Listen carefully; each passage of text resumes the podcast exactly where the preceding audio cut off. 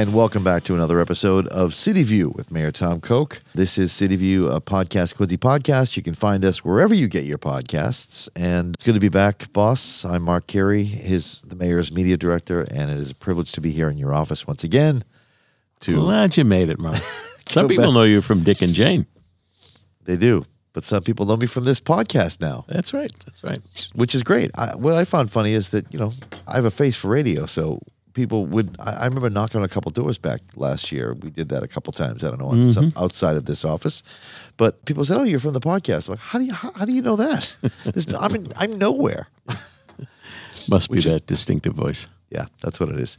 So Well, for those listening out there, we thank you. we thank you for listening, and Absolutely. we're it's been a couple weeks. Again, you're you're a hard guy to track down. We usually we we we pinpoint our time. Usually, we have it scheduled weekly at two p.m. on Wednesday, but something comes up or a meeting because that's the way it is here in the mayor's office. You're a busy guy.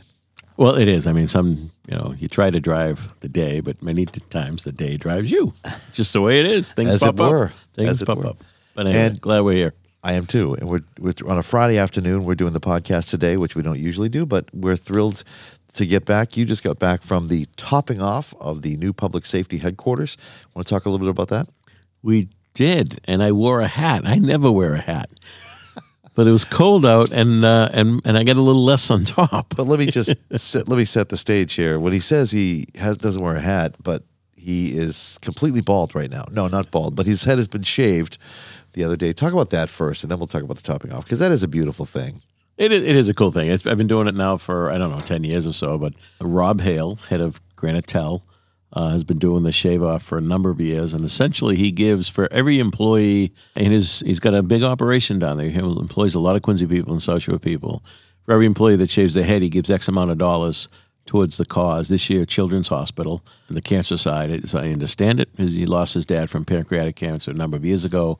So he's been uh, very generous to Dana Farber, the Children's. So it's always a great thing. And, and you know, uh, how can you say no to that cause, right? And this, Saving you by know, shaving. yeah, Saving by shaving, It's good, yeah. good stuff. So, I mean, he's an amazing guy anyway and does a lot for the city in so many ways. I know there's some cynics out there about his development stuff. Uh, I'm quite the other way. I'm thrilled. He's investing hundreds of millions of dollars in our city, which pays taxes, which creates jobs. I mean, that's good stuff, and he's top shelf. So we had fun with um, Coach Mazzulla from the Celtics was there.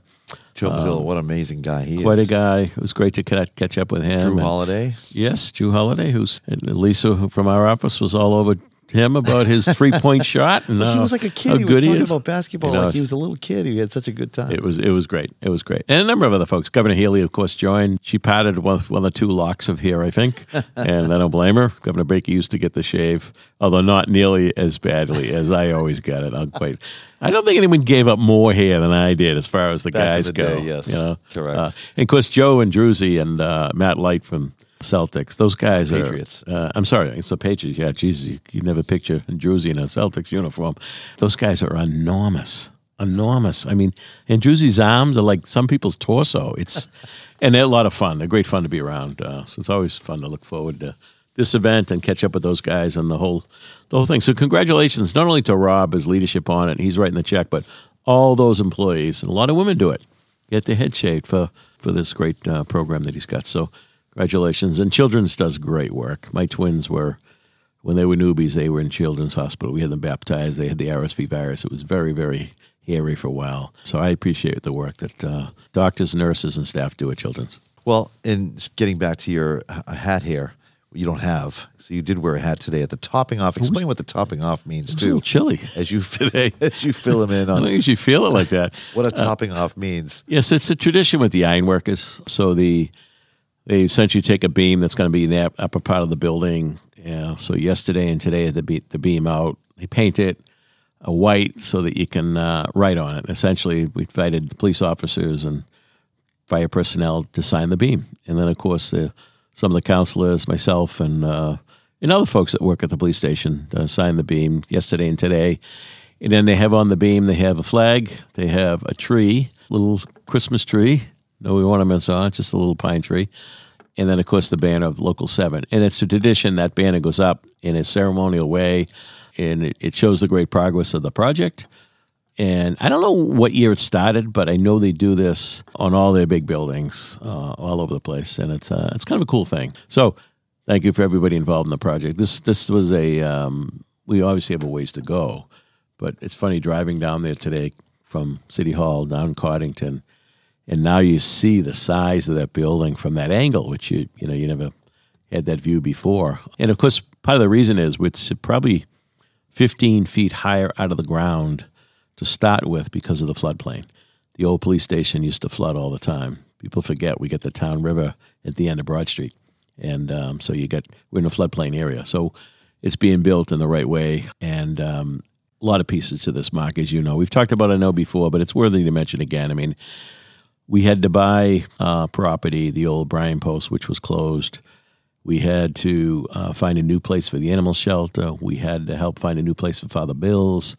The footprint of this building and its parking requirements required a, a lot more space. I mean, if people drove by before, the old building was never enough parking for it. There was little public parking of, of any and of course the building itself. I mean, I said today at, at, the mic that the building now just framed looks better than the old building.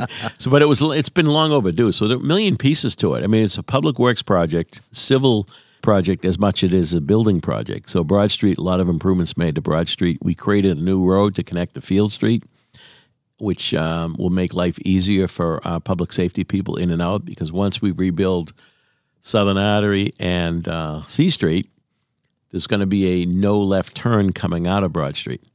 So having that other spot going up Field Street, you come down the light at Roxy's there. Now you got a working light that allows traffic to move, uh, move a little bit more freely. And uh, so it's a big project overall. There's a lot of pieces to it. But to see it actually being framed now uh, with the steel in place, it really gives you a sense of its size. I also think it's a, when it's finished, it's going to be a, a great message to the public that you know this city really values our public safety employees. That um, that operation at down at One C Street, that building was was so bad for so long, and not very friendly to the public either. So, so it's good stuff. It really is. We got we got to give our employees the right tools. You know, we did Coddington a number of years ago, Mark. Coddington was a great project. So originally an elementary school building built in 1908. It was a number of things over the years. Quincy College was in there. Uh, Quincy High used it when you're doing the new building for classes. And at the time, the administration, superintendent, and that whole team renting space on Burgin Parkway in a building that had no parking at the NAGE building. So when we put that to plan together, we're rehabbing a historic building, which is tremendous, the Coddington building. It's a handsome, handsome building. Beautiful. We're putting it to good use. That is the headquarters for our Quincy Public School System.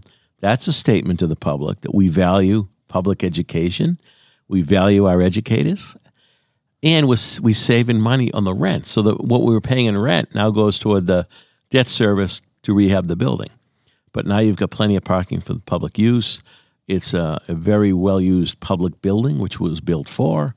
Uh, so this is a, an, another one on that corridor, if you will, across the Mount Wollaston Cemetery that's going to be ex- absolutely magnificent. And I know there was some discussion at the council when we brought the appropriation in. You know, like some of the councils asked, do we need a copper roof? And no, you don't need a copper roof. But if you want it to last for 100 years, yeah, slate and copper. You could do it in asphalt shingle, which would last 20 years, or we can do it right to last for 100 years. So we, we're making a serious investment. I think the worst projects in recent history of our city was the Votech, which is gone. Big, ugly concrete structure. Yeah the building was sitting in. yeah. This this little glass building that which always smells horrible, which, which does not look uh, too nice next to the old historic town hall. And the addition to the city hall, I mean, to the police station that was done in the eighties, um, awful, awful. Um, you know, architecturally, aesthetically, it just never worked right. The building had all kinds of issues. So, you know, when you do a public project, whether it's a school, a library, which the Crane Library was done under Mayor Jim Sheets. magnificent building, adding on to the original historic structures. Uh, you got one shot at it every 50 to 100 years. Let's get it right. Let's be proud of it. Let's not be penny wise and pound foolish. So I think the public is going to be very, very pleased when we get to the finished product. And then, of course, the old station will come down, and that's going to be a beautiful corner with a lot of new green space, a lot of new trees. really dress that up right across from Mount Wollaston. Well, that's great. In a city of this size, it serves buildings like that, so that's great. Let's move on. So just um, just as a reminder, it's the police department show, also fire department administration, no apparatus there, and lastly, it would be the emergency management headquarters as well. So we bring those three uh, divisions together, if you will. So it's the public safety building. Well, this is a nice update on what we just did in the last podcast, which was we t- we hit on three public projects that are happening right now, and we'll talk more about other projects that are happening in the city. But we wanted to just talk about the topping off today, and now let's shift gears, if you will, to talk about an issue that has been unbelievably contentious to some, Sure. uh, which is really heading out the Long Island project and what Boston has been doing. There's a real big update on that. Yeah, it's interesting because when we were filing objections to the uh, Long Island Bridge, um, and I know the solicitor argued before uh, a judge or a group of justices. Um, this might have been the Supreme Court of Massachusetts. I might have my facts off a little bit, but the gist of it was that uh, the city wanted, City of Quincy wanted uh, the Moon Island Causeway, all of it looked together as a project because Otherwise, it's segmentation, it, it, and they're breaking it out. And they ruled at that time, no, it's got nothing to do with the bridge. Well, here we go. That uh, a little time later, the city of Boston files an emergency order for repairs to the Moon Island Road. So Moon Island is the road that leads to the uh, police uh, gun range and also to the fire academy, which then led to the Long Island Bridge, which, as we know, is no longer there and Moon Island Causeway has had problems for years. Um, and so the Conservation Commission of Quincy denied it. Moon Island is in the confines of Quincy, even though it's owned by Boston. Conservation Commission, denied it. They filed it on 120 on a Friday afternoon for an emergency order, and you have 24 hours to to respond to that. So think about that first of all. Friday afternoon, 120, they file it. We reject it because we felt it wasn't adequate. They then take it to DEP. DEP issued them an emergency order. So there's three spots along the Moon Island Causeway that need major repair. So they granted it. Now, with that permit, there's very strict guidelines on how you operate. When you're near the water, you have to have all kinds of erosion control and measures in place that protect the environment around it, as well as the safety of vehicles and stuff getting around the project. Well, they didn't do any of that. So the city of Quincy then filed something to DEP saying, hey, they're not following the order that was issued. Yeah. This, this is why we have trouble with Boston. They didn't have any of that in place. So DEP agreed with us and uh, came down hard on the city of Boston. And and I, the old saying, uh, you know, if, if you can't trust people with little things, how can you trust them with big projects? And it's it's just typical uh, on how they operate. So, you know, the contractor was shut down, and uh, I don't know yet if they have brought the project into compliance before they start up again. But it's just so typical of dealings on this issue with the city of Boston.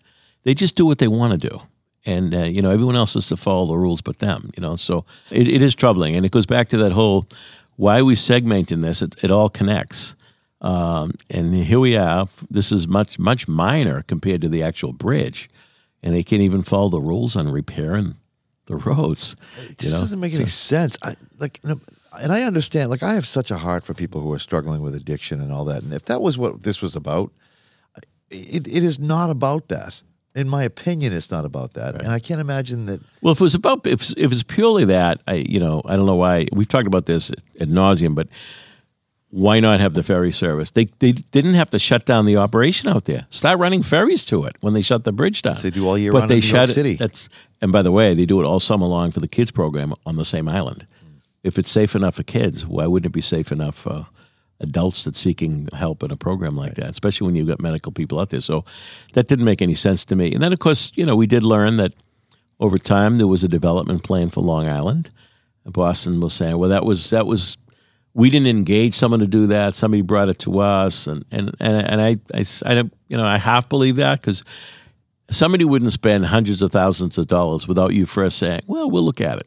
You know, Right. For- Somebody must have said, an hey, opportunity zone or something. well, that- that's a whole other part of it. Oh, I mean, at, at the time with the when the federal government created opportunity zones, cities and towns had an opportunity to then to file Uh, in our case, there were two districts in Quincy that we filed, the Shipyard and Quincy Center. They filed as one of theirs, Long Island. Now, it's all about development. It's about incentives for developers through taxes.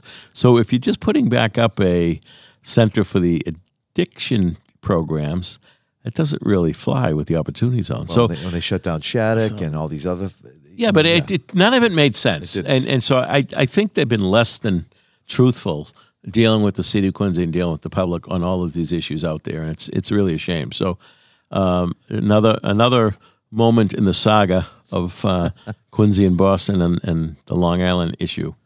and we love Boston. It's just stop trying to stomp on us. Well, there's a history of that. It goes back decades too. I mean, you know, you it was always put all the crap over at Moon Island. Literally, they had the the sewerage that used to be pumped from the Boston side into the vats, and it was let go to outgoing tide on the Quincy side. You Right. So you start with that, and then you look at you know the- firing range was a was a problem for noise for years for the Squantum residents. Um, you know they used to bring the uh, the bombs out there to explode them. So they bring them through our streets. Yep. They bring them out there to then to explode them. So it was like the kind of the dumping grounds for all those things that they wanted to get away from their neighborhoods. You know, Right. so then they put them right back to our neighborhoods. So they've over the years, I think they've been uh, haven't been great neighbors. In fact, the Menino report about Long Island actually indicated that that we got to be better neighbors with the South, and we should be looking at ferry for Long Island rather than uh, bringing the traffic to the streets of Quincy. It was it, that goes back to I think 08 when that report came out by then Mayor Menino's office. Uh, so it's funny how things change when the people change. It's a common sense issue, folks. Common sense. Wake up, listen to watch what's going on. Well, let's also remind people that the bridge is probably at this point 300 million. The story that was in the Globe talked about the buildings and needed out there repair was like 500 million.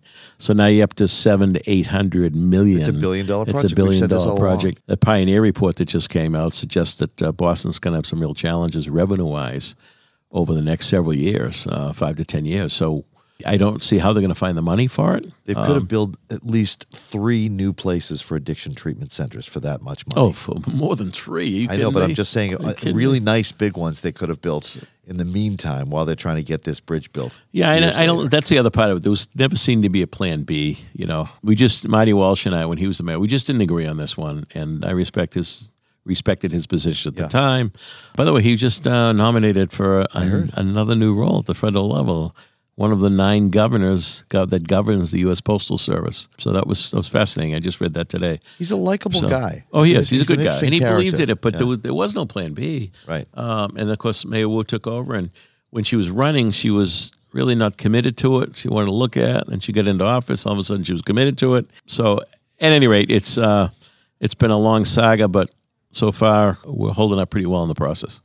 Well, the saga continues, and I'm sure we'll be back with a podcast or two on this issue as we move forward. Hopefully, not too many more, and we can talk about more of the exciting Quincy projects like the topping off ceremony today and other projects that are happening.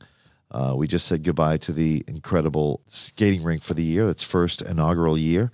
And Yes. what, what a success that was. Huge success. People loved it. They really did. Yeah, got a lot of good comments on that, Yeah, which and is we'll- awesome. We'll talk more 400 uh, Quincy 400 stuff as we move forward because that's all kind of ramping up as we as we speak. And I think that's good for a Friday afternoon. What do you think, boss? Sounds good to me. All right, we'll see you next time. Thanks, Dick.